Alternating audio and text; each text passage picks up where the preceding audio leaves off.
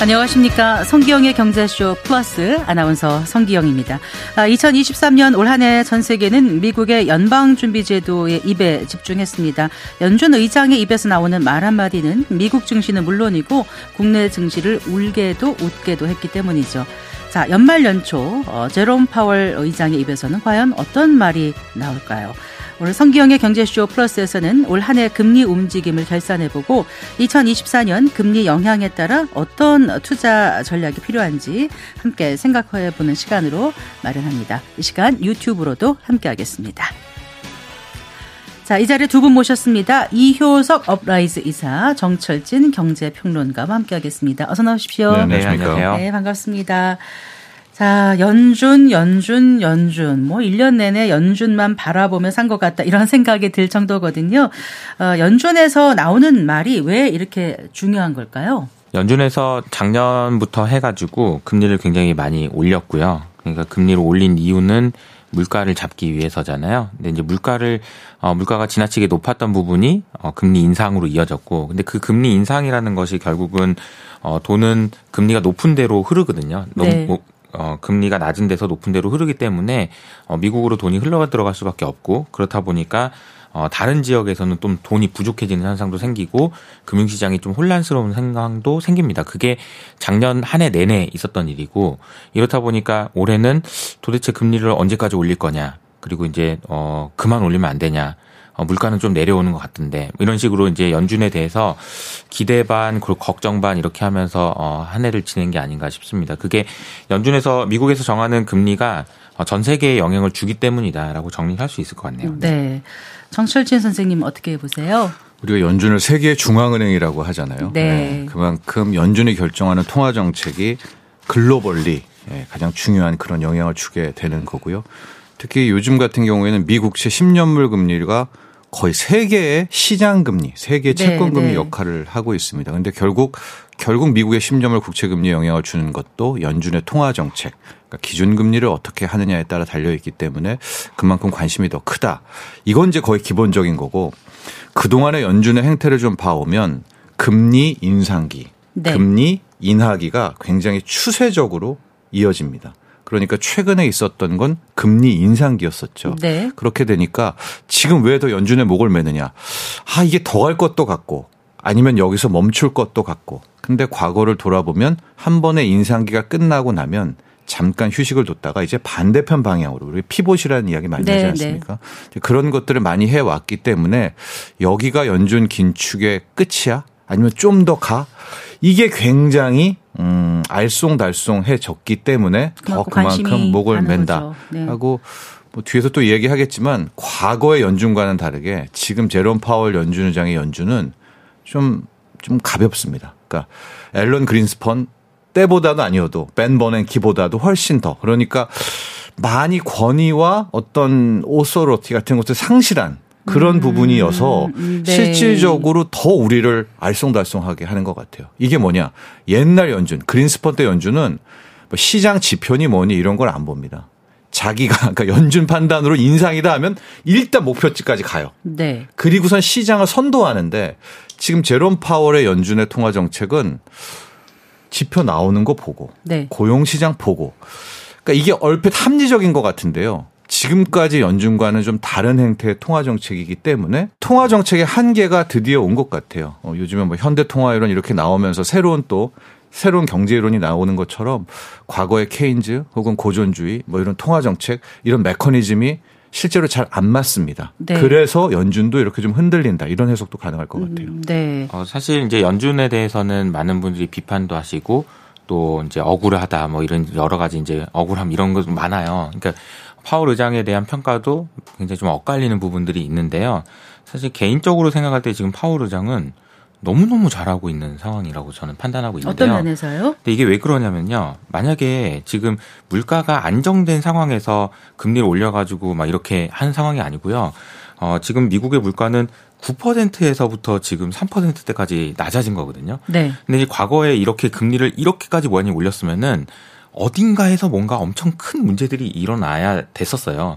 예를 들자면 97년 IMF 외환위기라든지 아니면 2008년 금융위기라든지, 그러니까 그런 위기들이 항상 있었거든요. 네네. 근데 이번에는 적어도 아직까지는 위기는 없는 상황이고, 그리고 물가는 9%였던 물가가 3%대까지 낮아졌으니 사실은 어떻게 보면 잘하고 있는 거다. 지금까지는 그렇게 평가할 수 있는 것 같고요.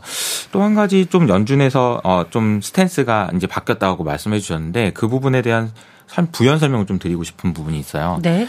그러니까 연준이 금리를 올리고 내리고는 경기가 너무 좋으면요 금리를 올리고 경기가 너무 안 좋으면 금리를 내려서라도 사람들에게 경제 활동해. 걱정하지 말고 내가 금리 내려줄게 이런 거잖아요. 그런데 과거에 이제 연준에서는 미래를 전망했어요. 그러니까 미래에 어떻게 될 것 같으니까 내가 이렇게 한다라는 그런 강한 신념이라든지 이런 걸 통해서 했다면은 지금 파월 의장은 말씀하신 대로 데이터 디펜던트라는 말을 정말 많이 하거든요. 다음 달 이번 주에도 이제 CPI가 다음 주에도 CPI가 나올 텐데. 다음 달 물가 보고 결정할게. 자꾸 이렇게 이야기한다라는 거죠. 그러니까 이제 그 보는 사람 입장에서는 이런 생각이 좀 들 수 있어요. 아니 어떻게 사람이 목적지를 보고 가야지. 네. 땅바닥만 보고 가냐 이런 느낌이거든요. 그러니까 매달 이게 땅바닥만 보고 가다가 갑자기 아니, 웅덩이가 있어가지고 파지면 어떻게 할 거냐 이런 불안함이 있는 거죠. 보는 네. 사람 입장에서는. 근데 아직까지는 웅덩이 안 빠지고 지금까지 잘 온 거라고 보시면 되지 않을까라는 생각이 듭니다. 다른 표현으로 하자면은 미래를 내다보는 것이 아니고 현재에 더 집중하게 라는 표현도 됩니다. 그래서 최근에 연준에서 보면은 아틀랜타 연준에서 나오는 GDP 나오라는 지표가 있어요. 네. 이거는 GDP가 3분기마다 세 달마다 한 번씩 나오는데 이거는 매번 계속 바꿔요. 지금 GDP는 이렇게 되는 것 같아요라고 말하고요.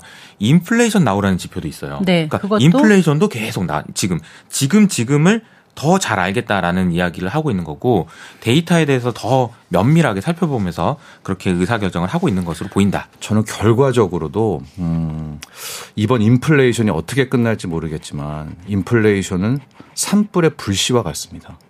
얘를 끝내려면 확실히 덤불 속에 있는 것까지 완전히 눌러놔야 돼요. 그렇기 때문에 과거에도 인플레이션을 잡는다 하면 최대치 억소리가 날 때까지 끌어올려야 돼요. 우리 이효석 이사님은 경기를 안 망치고 이 정도라고 이제 해석을 잘했다라고 말씀하셨는데 저는 불씨가 남아있다고 보거든요.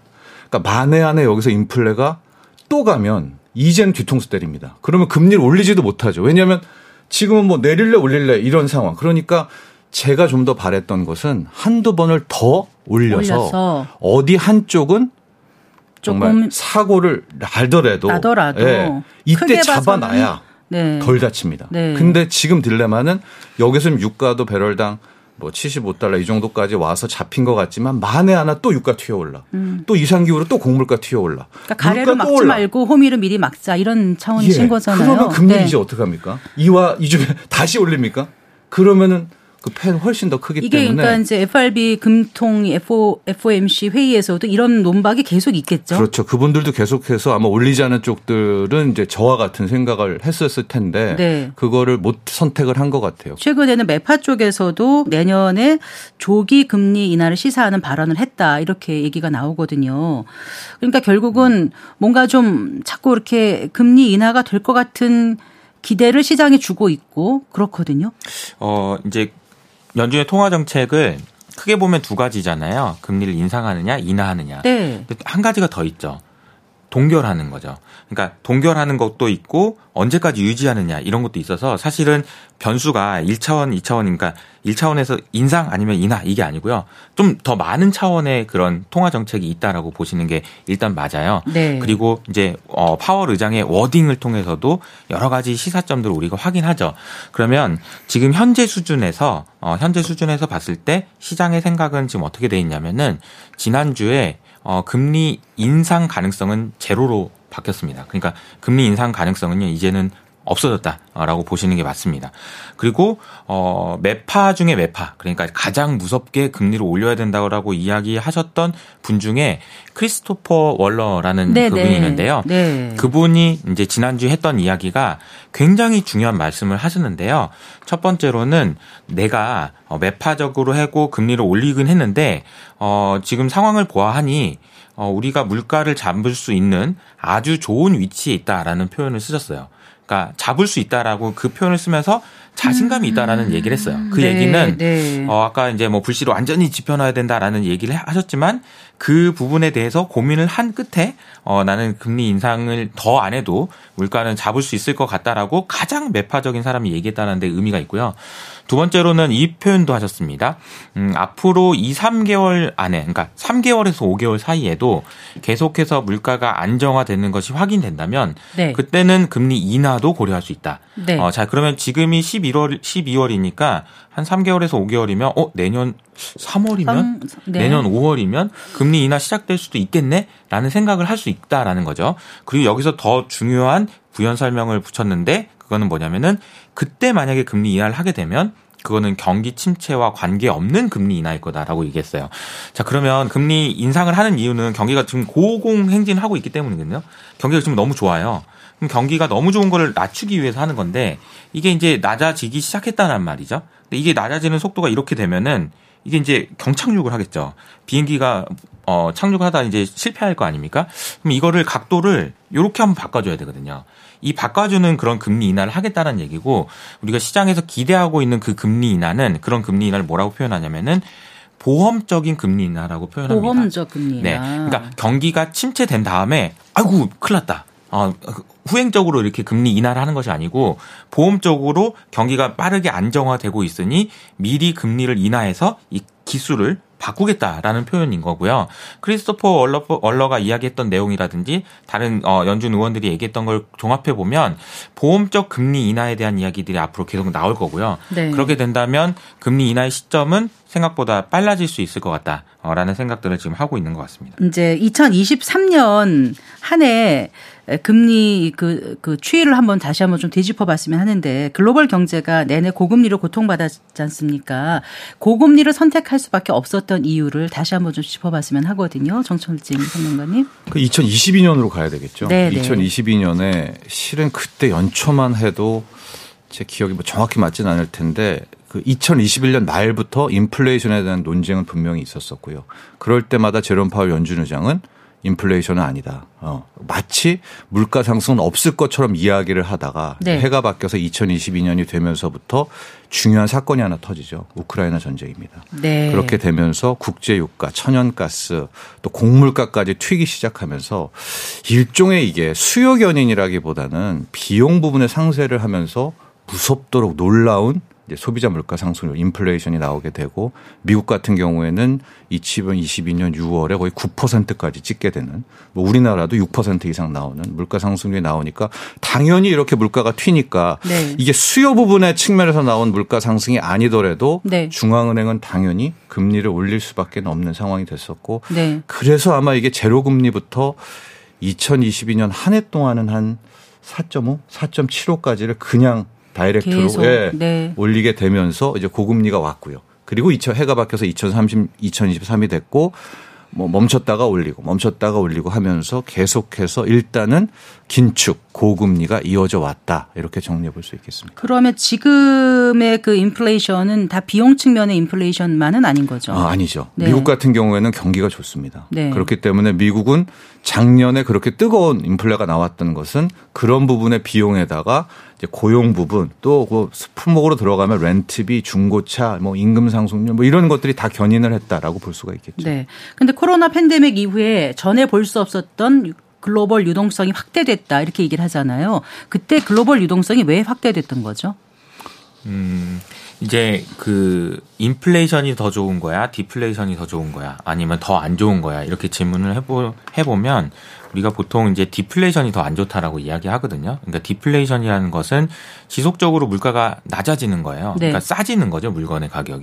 그러니까 물건이 가격이 싸지게 되면은 내일 사죠. 아니면 내년에 사든지.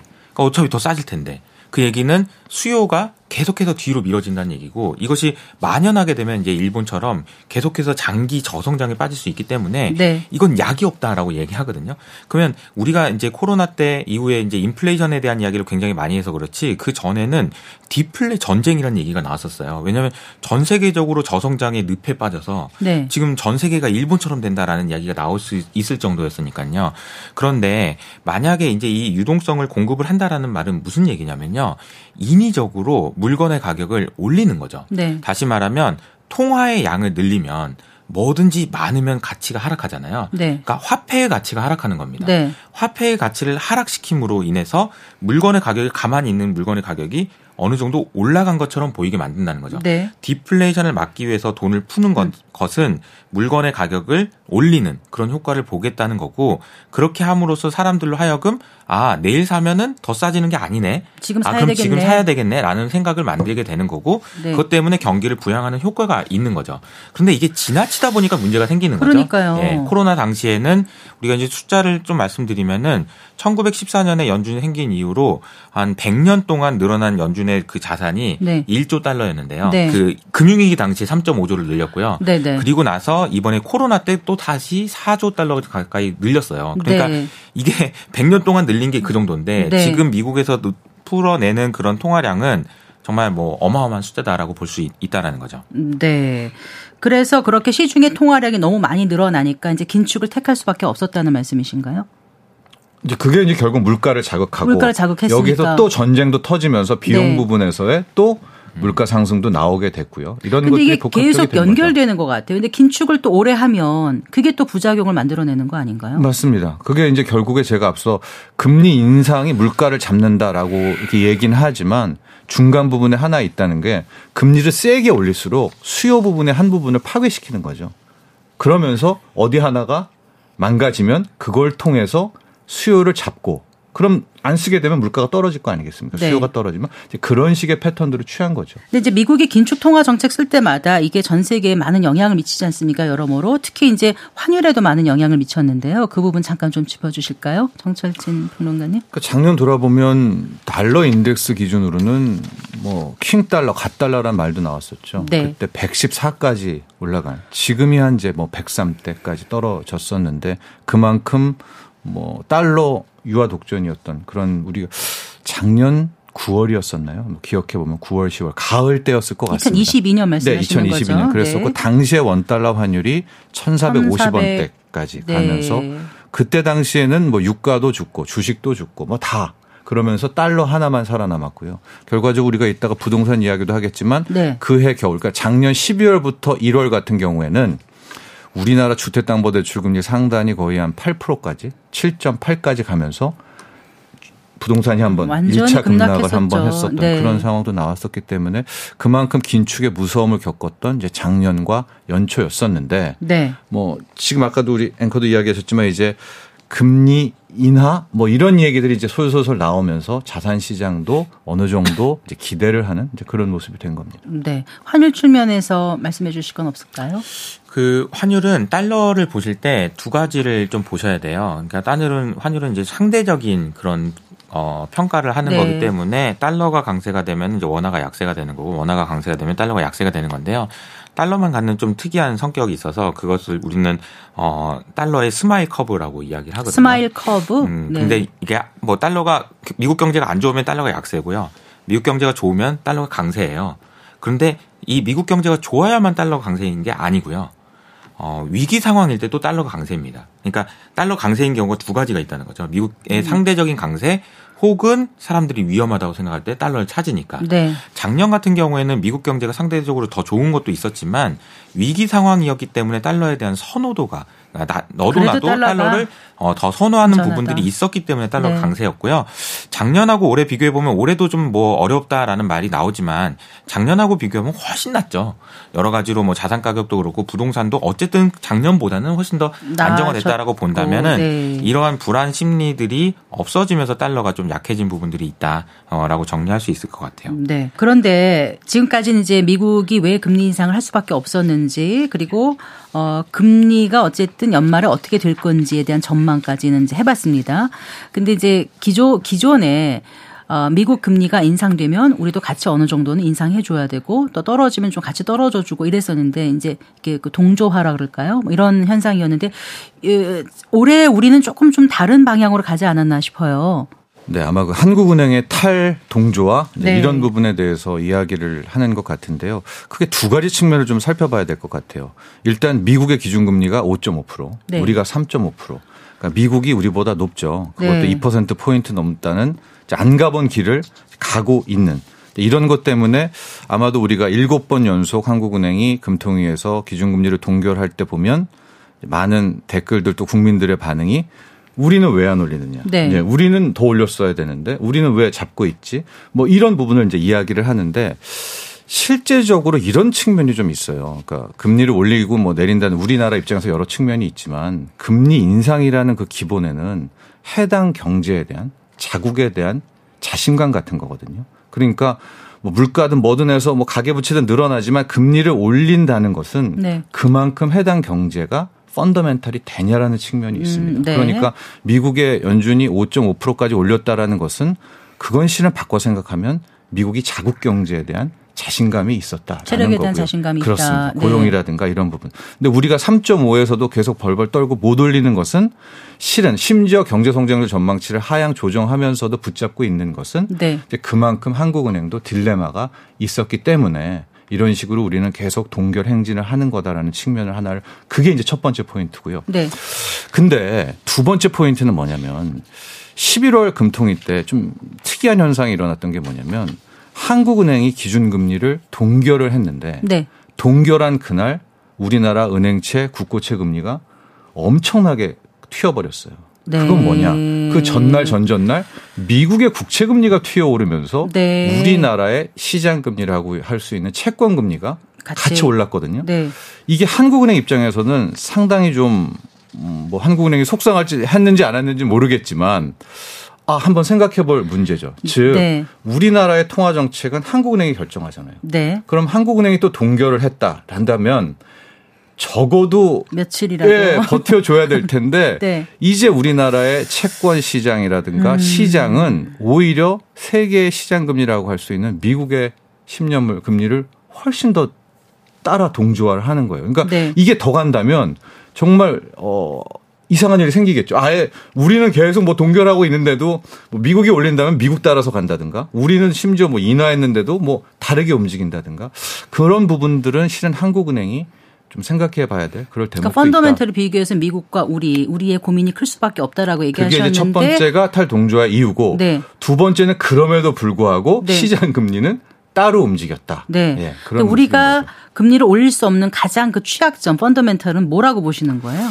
현재 우리 경제 성장률을 말해주죠. 올해 1.4%, 1%대인데 네. 반면에 일본도 2%잖아요. 미국도 2%대고 그만큼 올 한 해 우리 한국 경제가 힘들었다. 뭐 이게 가장 큰 이유라고 볼 수가 있겠고요. 네. 두 번째는 가계부채인데 맞아요. 이건 네. 딜레마예요. 왜냐하면 올리자니 네. 저 1,800조가 넘는 가계부채 원리금 부담 특히 내년에 지금 뭐 한 목소리로 이야기하는 것이 소비 회복 부진이잖아요. 그러니까 그걸 생각하자니 올리기도 뭐하고. 네. 근데 이걸 또 내리거나 동결하자니 뭐 지금 매달 요달 11월은 좀 괜찮았지만 뭐 5조대, 3조대씩 가계부채가 늘어나니까. 늘어나고 있어요. 예. 네. 이러지도 저러지도 인상도 인하도 못하는 그런 부분이 또 가계부채에서 함께 포함되어 있다. 이렇게 정리해 보겠습니다. 하나 더 여쭤보겠습니다. 근데 어쨌든 올해 한국은행의 기준금리는 7연속 그 동결인가 그렇잖아요. 그런데 시중의 대출금리는 또 올랐단 말이에요. 네. 그 사람들이 그래요. 아, 이제 기준금리 동결이다. 가서 이제 은행에 가보자. 갔는데 내 거는 올랐다. 그게 제가 왜 그래요? 자꾸 네. 물어보는데 은행의 직원들을 설명해줘도 듣고 싶지도 않고 잘 모른다는 분들이 많으시거든요. 그게 제가 앞서 말했던 두 번째 포인트인데요. 네. 올 한 해를 놓고 보면 3월, 4월, 5월에는 네. 은행의 주택담보대출금리가 3.5도 있었고요. 네. 신용 좋으신 분이 3.4도 빌렸습니다. 그러니까요. 네, 그때는 왜 그랬느냐. 미국 국채금리가 크게 떨어졌기 때문에 우리나라 5년물 은행채금리가 상당히 같이 떨어졌고 그다음부터 미 국채금리가 실은 이스라엘 하마스 전쟁 터지고 한번 정말 무섭도록 올랐거든요. 네. 4.9%도 넘어가는.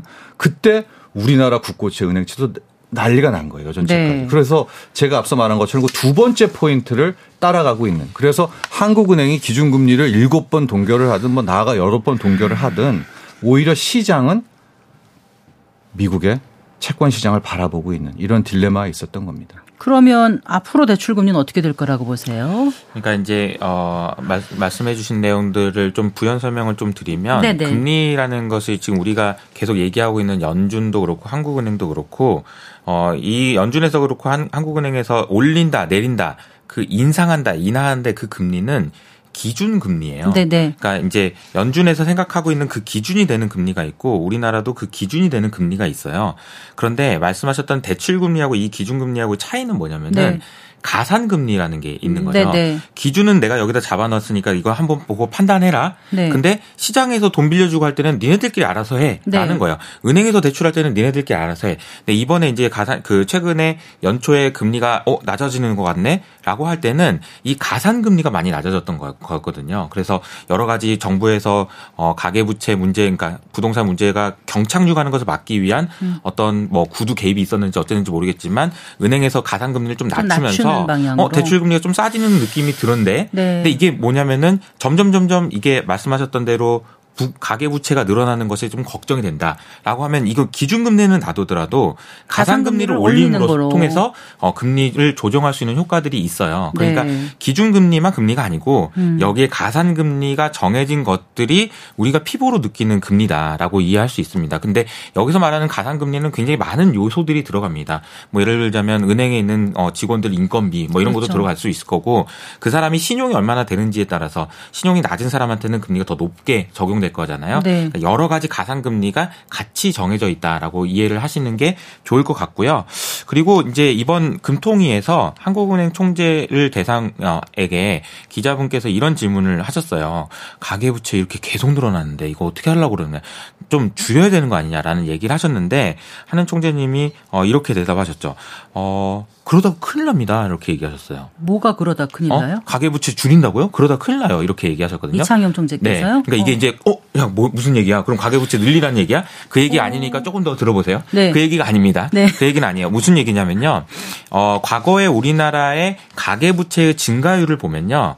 GDP의 성장률보다 항상 더 높았어요. 네, 네. 그리고 우리나라에서 가계부채가 줄어든 해가 있었냐? 한 번도 없었습니다. 없었어요. 1997년 네, 그때 당시 한 번 있었고요. 아, 작년에 조금 있지 않았나요? 줄진 않고 거의 유지되는 정도. 아, 그랬나요? 그러니까 이제 성장률이 둔화되는 건 맞는데 네. 가계부채를 줄여라는 건 아니라는 거죠. 아, 증가율이 약간 둔화되지만 여전히 증가세다. 그러니까 네. 증가율을 GDP 성장률만큼으로 줄여서 네. 이게 GDP 대비 가계부채의 비중이 좀 줄어드는 효과를 보도록 한다라는 건 맞지만 네. 가계부채까지 줄이라고 하는 거는 좀 너무 과도한 얘기다라는 이야기를 하셨거든요.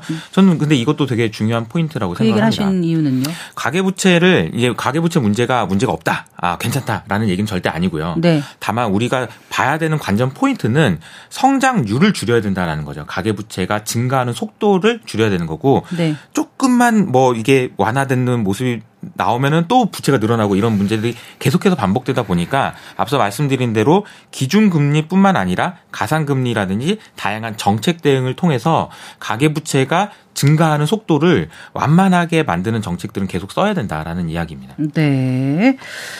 어쨌거나 대출금리가 조금 좀 인하될 거란 기대는 있지 않습니까? 근데 인하가 되더라도 크게 인하되지는 않을 거라는 게 금융권의 생각인 것 같은데요. 근데 저는 약간 좀 달라요. 아, 그래요? 네. 평론가님. 네. 그래서 우리 이 이사님께서 이제 가산금리를 얘기했지만 저는 가산금리도 중요하지만 훨씬 더 중요한 조달금리 자체 폭이 정말 결정타라고 보고 있거든요. 그게 무슨 네. 얘기냐. 앞서 우리가 작년에 3월, 4월, 5월을 봤지만 10년물 금리가 다시 한번 4% 밑으로 떨어지게 된다면 네. 3.8대까지 미국의 10년물 금리입니다. 네. 그럼 우리나라 국고채 은행채가 그야말로 드라마틱하게 떨어지거든요. 네. 그렇게 될 경우에는 실질적으로 상당폭 대출금리도 특히 주담대 금리도 떨어질 수가 있습니다. 은행권의 그 자금 조달 비용 지수 자체가 떨어지니까요. 그렇습니다. 코픽스가. 그러니까 거기엔 뭐 네. 가산금리를 더 붙이든 덜 붙이든 게다가 특히 은행권에서 뭐 꼭 그렇진 않겠지만은 지금 뭐 선거를 앞두고 당국에서도 은행 뭐 횡재세 등등으로 압박을 하지 않습니까?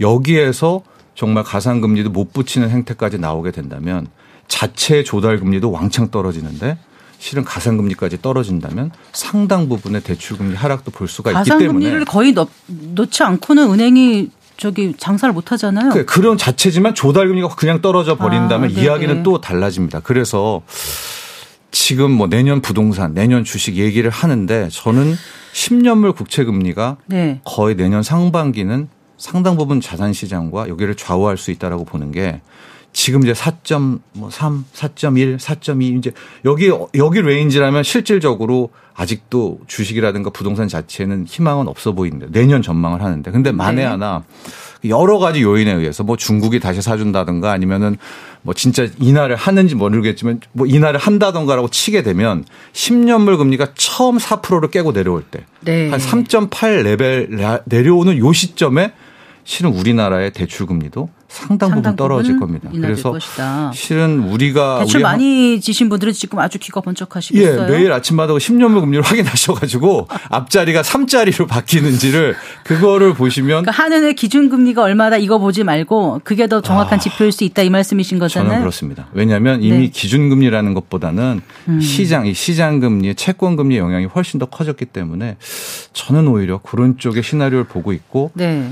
저 개인적인 뷰는 저는 내년에 4%는 깨질 거라고 보거든요. 10년물 금리가. 그러니까 저는 이제 이 질문을 드리려고 했거든요. 2023년 금리 전망 어떻게 하십니까? 오릅니까? 내립니까? 어디에 베팅하십니까? 여쭤보려고 했는데 이미 말씀하셨어요. 저는 네. 내린다는 쪽입니다. 네. 네. 그렇다고 뭐 이게 뭐 집사라 이런 얘기는 아니지만 네. 저는 10년물 금리가 이제는 추세를 그리면서 꽤 내려온다라고 네. 보고 저는 한 3.8, 3.5까지도 내년에 보고 있기 때문에 네. 그런 차원이라면 또 내년에 선거 등등을 생각해 본다면 시중 대출 금리도 일시적으로 떨어질 수 있지 않을까 이렇게 봅니다. 이효석 이사님께서는 어떻게 보세요? 같은 질문 드린다면 이제 금리를 인상, 그러니까 전 세계 이제 81개 중앙은행에서 금리를 인상했는지 인하했는지를 다 합쳐보면은 하나의 큰 그림이 나와요. 무슨 얘기냐면은 2020년도부터 금리를 올리기 시작한 중앙은행들이 많았을 거 아닙니까? 그러니까 전체계에서 금리를 올린 횟수가 많은지 내린 횟수가 많은지를 체크해 보는 거죠. 그러니까 네. 이 숫자가 계속 늘어나다가 이게 줄어들었고 얼마 전에는 금리 인하를 하는 나라가 금리 인상을 하는 나라를 처음으로 넘어섰습니다. 그러니까 이거는 굉장히 큰 사이클의 변화라고 보시는 게 맞는 것 같고요. 네. 지금 우리가 연준 이야기하고 한은도 많이 얘기했지만 전 세계적으로 봐도 지금은 금리 인하를 하는 나라들이 더 많아졌어요. 네. 그러니까 이거는 제가 비유로 하면 이렇게 설명할 수 있을 것 같아요. 금리 인상하는 건 너무 힘든 일이니까 이 비유가 적절한지 모르겠지만 제가 어렸을 때 이제 아버지랑 이제 목욕탕에 가면 이제 뜨거운 물에 들어가잖아요. 네. 근데 뜨거운 물에 들어가면 이제 아버지는 이제 시원하다 그렇게 하고 있지만 저 같은 경우는 이제 좀 지쳐가지고 먼저 이제 뛰어나오는 그런 네. 경우가 있잖아요. 네. 그러니까 지금 미국에서는 아직 인하를 안 했잖아요. 근데 이제 신흥국, 이제 아이라고 생각할 수 있겠죠. 어른이고 선진국을. 그런데 선진국에서는 아직 금리 인하가 시작되지 않았지만 신흥국에서는 벌써 했고요. 하는 나라들이 많고요. 그리고 선진국에서도 그러니까 미국에서도 결국은 금리 인하를 하긴 할 겁니다. 게다가 시장의 압박도 있지만 내년 같은 경우에는 대선이 있잖아요. 미국 대선이 있습니다. 미국 11월 달에 미국 대선이 굉장히 내년 전망할 때 중요한데 바이든의 입장에서 한번 생각을 해볼 필요가 있어요. 바이든이라면 지금의 좋은 경제가 계속되기를 너무 많이 바랄 겁니다. 왜냐하면 미국의 경제가 좋은 상황에서 재선에 실패하는 경우가 거의 없었거든요. 그러니까 바이든 입장에서는 무조건 미국 경제가 계속 좋아야 돼요. 그런데 지금 4분기부터 미국 경제가 둔화되기 시작한단 말이에요. 둔화되고 하다가 내년 11월쯤 됐는데 어이구 경기 침체가 왔네 이런 얘기가 나오면 정권이 바뀔 수밖에 없거든요. 그러니까 연준을 압박하는 수위가 네. 시장에서도 힘드니까 빨리 금리 인하해줘. 저 애들 나갔어. 신흥국 다 금리 내렸어. 우리도 내리자 뿐만 아니라 정부에서도 보험적 금리 인하라는 말까지 붙여가면서라도 금리를 인하하려는 압박들은 굉장히 강해질 것 같아요. 그러나 금리 인하 압박이 강해진다고 해서 무조건 금리 인하는 하는 건 아니죠. 파월 입장에서는 계속해서 버티려고 할 거고요. 이것을 어디까지 버틸 수 있는지를 확인하는 것이 중요한데 만약에 파월 입장에서 금리를 인하하라고 그러고 시장에서도 인하해도 된다고 하고 물가도 낮아진 것 같아서 인하를 했어요. 네. 근데 다시 물가가 올라버립니다. 만약에 네. 하반기 때 이러면은 정말 파월은 역사의 길이 남을 최악의 연준 의원이 되는 거예요. 연준 의장이 되는 거예요. 그럴 수는 없잖아요. 그러니까 아마 파월 의장이 버틸 만큼 버틸려고 노력할 텐데 제 생각엔 그 버티는 기간이 내년 3월에서 5월 사이에 가장 강할 것 같고 네. 인하 가능성이 그때가 가장 높을 텐데 시장의 금리는 연준이 금리를 내리기 전에 먼저 내려갈 가능성이 높기 때문에 말씀 주신 것과 크게 차이가 없는데 네. 내년에 금리는 조금 낮아질 가능성이 높다라고 보시는 게 맞는 것 같습니다. 네. 근데 일단 대세는 인하 쪽으로 갈 것 같다라고 두 분께서 지금 말씀을 해주셨습니다. 자, 그러면 이제 경제 주체들은 앞으로 어떻게 해야 될 것인가라는 생각을 좀 해봐야 될 것 같아요. 특히 투자자 입장에서 자산 관리하는 분들의 입장에서요. 연말이면 보통 산타 랠리 뭐 이런 얘기 하지 않습니까? 그 부분 어떻게 좀 기대해도 좋을까요? 이사님? 네. 개인적으로는 지금 12월 달에 주가가 굉장히 많이 올랐기 때문에 12월에는 가장 큰 악재는 그 부분인 것 같아요. 11월에 너무 많이 올랐다는 부분. 네. 그래서 11월에 너무 많이 오른 부분들이 소화되는 과정이 좀 필요할 것 같고요. 11월에 주가가 오르는데 반영됐던 그런 기대감들은 대부분 오늘 우리가 얘기했던 금리 인하 가능성에 대한 기대감이었거든요. 네. 근데 앞서 말씀드린 대로 금리 인하에 대한 기대감 좋은데 파월 입장에서는 이걸 버틴길 거라는 거죠. 그래서 다음 주에 있을 FOMC 회의에서도 파월이 뭐라고 얘기하든 시장이 안 믿을 수 있으나 파월은 어쨌든 좀 더 강한 어조로 그 정도는 아니다라는 얘기를 할 가능성이 높습니다. 네. 월스트리트 저널의 닉 티미라우스 기자라는 분이 있어요. 이분이 네네. 이제 파월의 대변인으로 잘 알려져 있죠. 이분이 얼마 전에 쓴 그 기사에 보면은 제목이 이렇게 돼 있습니다. 사람들은 다 알고 있다. 연준이 금리를 더 이상 못 올린다는 것을. 그러나 파월은 그렇게 얘기하고 싶어 하지 않는 것 같다. 그렇게 얘기하는 것을 주저하는 것 같다라고 얘기했죠. 그래서 say so 라고 얘기하기를 그렇게 얘기하는 거를 주저하고 있다. 그래서 그럼 say so가 아니면 say no라고 해야 되나? 뭐 이런 생각이 좀 드는데 네. 어쨌든 지금 상황은 그런 상황이고요. 예. 그래서 그 부분이 반영됐고 주가가 많이 올라서 좀 쉬어가는 구간이 있긴 하겠지만 12월 월간으로 보면은 주식장은 좀 좋은 흐름이 나오지 않을까. 그런 노이즈들만 해소된다면 소화된다면 다시 또 주가는 오를 수 있을 것 같다라는 생각을 할 수 있을 것 같습니다. 전통적으로 금리가 인하되면 주식시장은 어떻게 움직여요? 금리 인하는 실은 그 정말 시계열 상관계수를 넓혀보면 네. 주식시장의 악재입니다. 그러니까 주식을 놓고 로그 함수를 그려보면 네. 금리 인상기에 증시도 오르고요. 네. 금리 인하기에는 이제 주식도 하락하고 이렇게 놓고 볼 수 있을 텐데 이 다음부터 코로나19 다음부터 이제 상당 부분 현대통화이론 학자들이 오고 이제 요 공식에 대해서도 이제 논박도 하고 이렇게 보는 부분들이 있는데, 있는 거죠. 예, 네. 그래서 특히 이번에 나오게 될 첫 번째 금리 인하 같은 경우에는 뭐 아예 이때까지 이론을 깨고 오히려 주식 시장을에선 최대 호재다라고 또 하고 그렇게 이야기하는 투자자나 학자분들도 있고 그래서 심지어 연준도 이번에 금리 인하하는 거는 뭐 경기가 침체돼서 그거 살리려고 인하하는 게 아니다라는 이제 그런 보험적인 이야기도 했다 이제 이런 주장도 있지만 그러나 저는 기본적으로 금리 인하 추세에 들어갔다는 것은 실질적으로 주식시장에 좋지 않다고 봅니다. 다만 저는 내년 상반기에는 상당 부분 일종의 자산버블 가량 같은 뭐 주식 부분에서의 좀 주식 장만 놓고 보면 실물 경기 아닙니다. 호재라고 놓고 보는 게 파월 의장이 실제적으로 금리를 내리든 안 내리든 그걸 3월에 내리든 5월에 내리든 저는 12월 FOMC 끝나고 내년 초입만 들어가서 한 가지 전제 조건이 있긴 한데 국제유가가 네. 여기에만 갇혀준다면 네. 배럴당 $80, 7, $80, $85에만 네. 유가를 여름까지만 잡아둘 수 그 있다면 이상만 안 올라간다면 예, 네. 물가 상승률은 또 전년 동기 대비 또 안정된 것처럼 보이거든요. 네. 그렇게 되면 시장은 일단 파월을 안 믿을 것 같아요. 그럼 먼저 기준금리와 상관없이 시장금리가 턴다운 그냥 네, 고개를 떨어진다. 숙여서 예, 네. 4% 깨지고 3.9, 3.8 내려오는 요 대목 전 요 대목이 주식시장이 일단 한번 튀어오르는 대목이라고 보고 있기 때문에 만약에 투자자라면 뭐 그러니까 제가 어떤 조언하는 제 고객이라면 저는 인하라는 통화 정책에 상관없이 네. 10년물 금리가 완전히 추세를 긋고 내려오는 요 타이밍이라면 네. 주식을 해야 되는 게 된다. 맞다고 보고요. 막상 첫 번째 금리 인하가 왔을 때는 저는 한 번은 쉬고 보자. 왜냐하면 역대적으로 금리 인하 자체 부분은 증시에는 악재였기 때문에 뭐 요번은 다르다 하니까 한번 보자. 그리고 나서 이번은 진짜 다르네 하면 이제까지의 먼저 시장 금리가 떨어졌을 때 벌어들인 게 있으니까 그 플러스 다시 좀 더 쉬었다가 들어가도 된다라고 해서 저는 기본적으로 올 연말 산타 랠리 여부와 상관없이 네. 내년 5월 길게는 여름까지는 주식시장은 나쁘지 않을 것이다. 이렇게 봅니다. 이효석 이사님 증권사에도 계셨었잖아요. 네. 네. 어떻게 보세요? 그러니까 금리하고 주가의 상관관계를 생각을 해보면 금리가 올라야 주가가 오르는지 빠져야 주가가 오르는지 그 로직이 중요해요. 만약에 금리가 경기가 좋아서 돈을 빌리려는 사람이 많아서 오르는 경우다라고 네. 한다면은 아, 경기가 좋으니까 주가도 오르네 오른다. 이렇게 설명할 수 있는 거고요.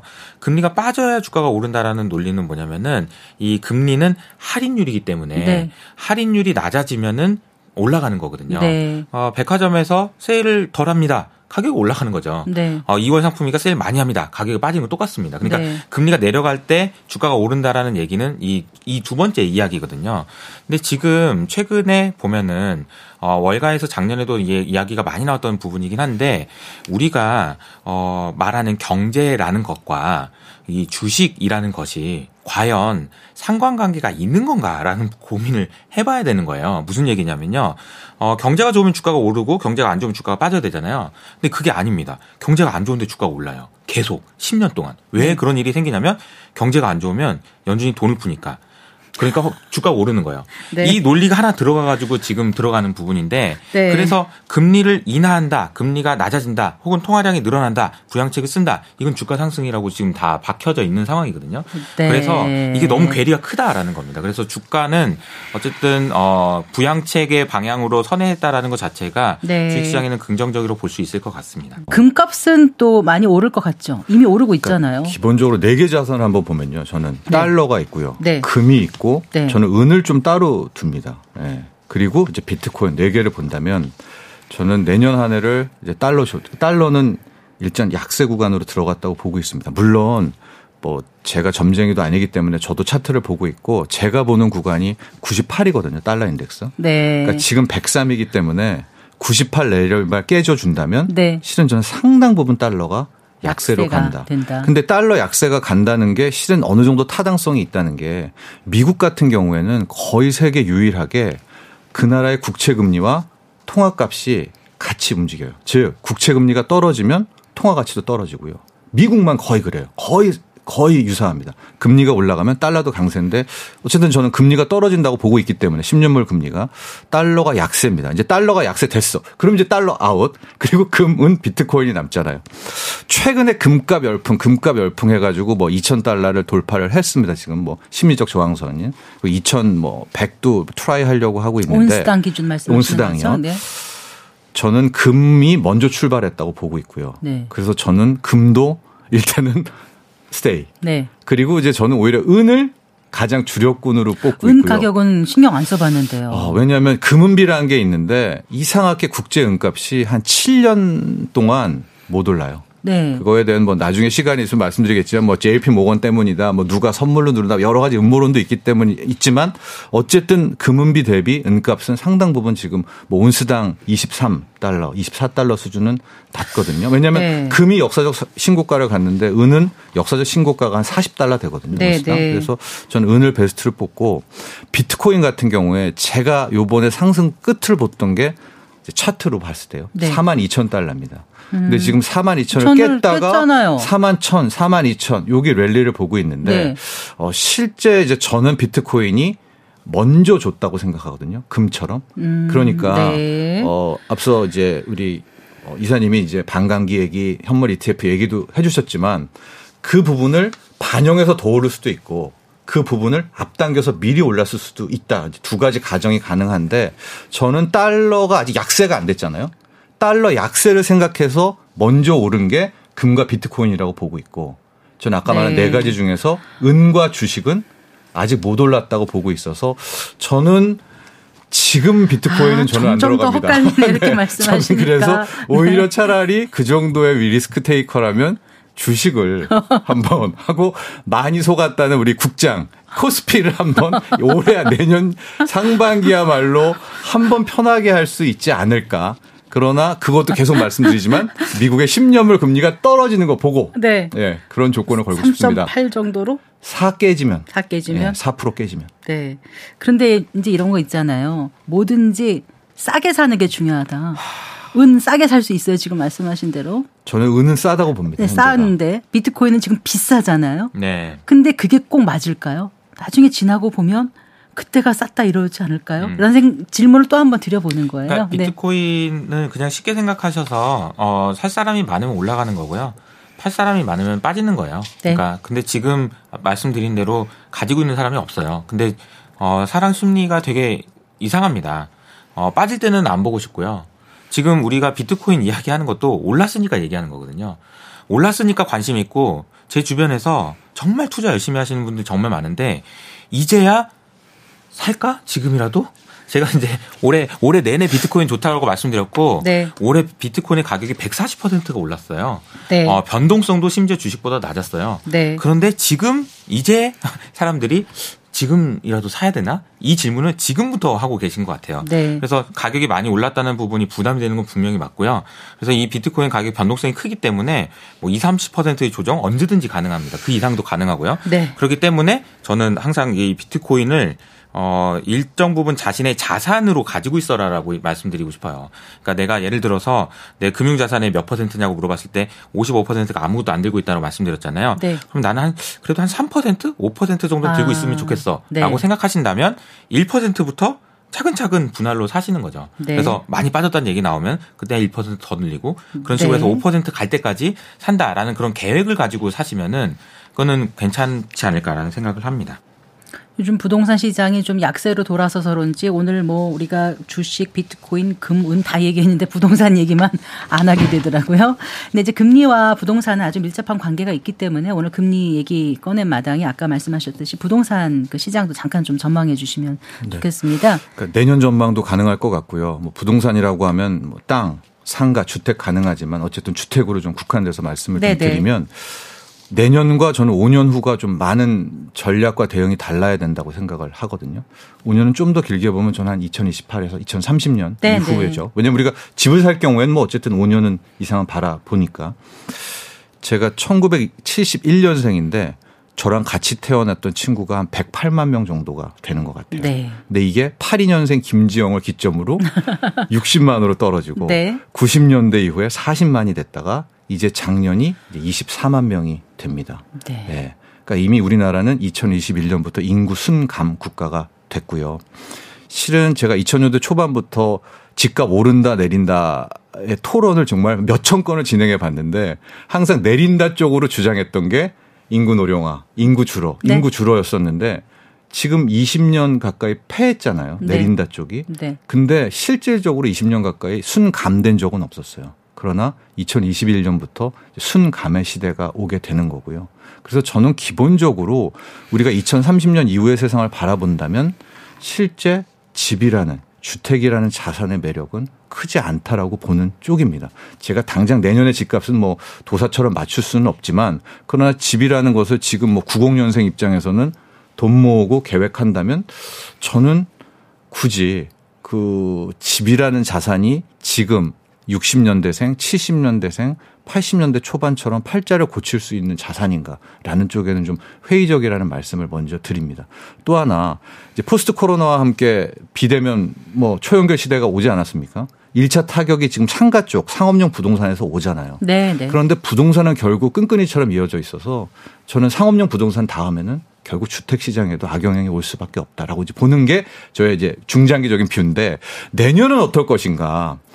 내년은 저는 금리가 떨어진다고 앞서도 계속 말씀드리는 쪽이었기 때문에 그러니까 내년 한 해를 놓고 본다면 당연히 대출금리도 또 우리가 올해 3, 4, 5, 5월에 봤던 3.3%대를 또 갈 수도 있을 것 같아요. 네. 그러면 다시 또 영끌족들이 또 오게 될 텐데 저는 안 그랬으면 좋겠고 뭐 기존에 집이 있으신 분들은 상관없지만 이 금리가 이제 떨어져서 대출금리 떨어진다고 하더라도 영끌해서 들어갈 그럴 필요는 저는 없다고 보는 쪽입니다. 네, 예, 부동산 얘기도 뭐 하려면은 끝없이 해야 될 텐데 지금 시간이 부족해서 이제 마지막 질문 두 분께 드리겠습니다. 어쨌든 내년에는 금리가 인하될 거라는 쪽으로 두 분 말씀을 해주셨고요. 네, 하락이라는 표현을 좀 쓰고 싶습니다. 하락으로 말씀을 해 주셨고요. 자, 그렇다면 2024년에 개인들은 재무 계획을 어떻게 세우면 좋을지 뭐 대출 받으신 분들도 계시고 또 투자하시려는 분들도 계실 테고. 예. 말씀해 주시면 저는 이제 이렇게 표현을 드리는데 스테이 AI 그리고 헤지 위드 BTC 이렇게 말씀드리고 싶어요. 그러니까 AI가 올해 정말 좋았어요. 네. 근데 내년에도 좋을 것 같고요. 그런데 올해랑은 좀 다른 식으로 좋을 것 같습니다. 올해는 AI를 가능하도록 만들어주는 애들이 좋았어요. 네. 그래서 엔비디아의 GPU가 너무나도 필요했던 거고요. 그렇죠. 그리고 하이닉스의 HBM이 너무나도 필요했던 겁니다. 네. 그래서 AI를 가능하도록 만들어주는 애들에 대한 수혜가 굉장히 컸다면 내년부터는 이 AI로 만들어지는 제품이나 서비스 혹은 엄청나게 높은 비용을 감축할 수 있는 회사들 이런 네. 쪽에서 기회를 찾아야 된다고 생각합니다. 그리고 결국은 키워드는 AI라고 생각하고요. 이 AI 혁명이 저는 이제 막 시작한 부분이기 때문에 네. 반드시 AI에 머물러 있어야 된다. AI와 관련된 얘기들을 계속해서 들으시고 내 생활에는 어떤 영향을 주는지 고민하시고 하셔야 된다는 말씀을 꼭 드리고 싶고요.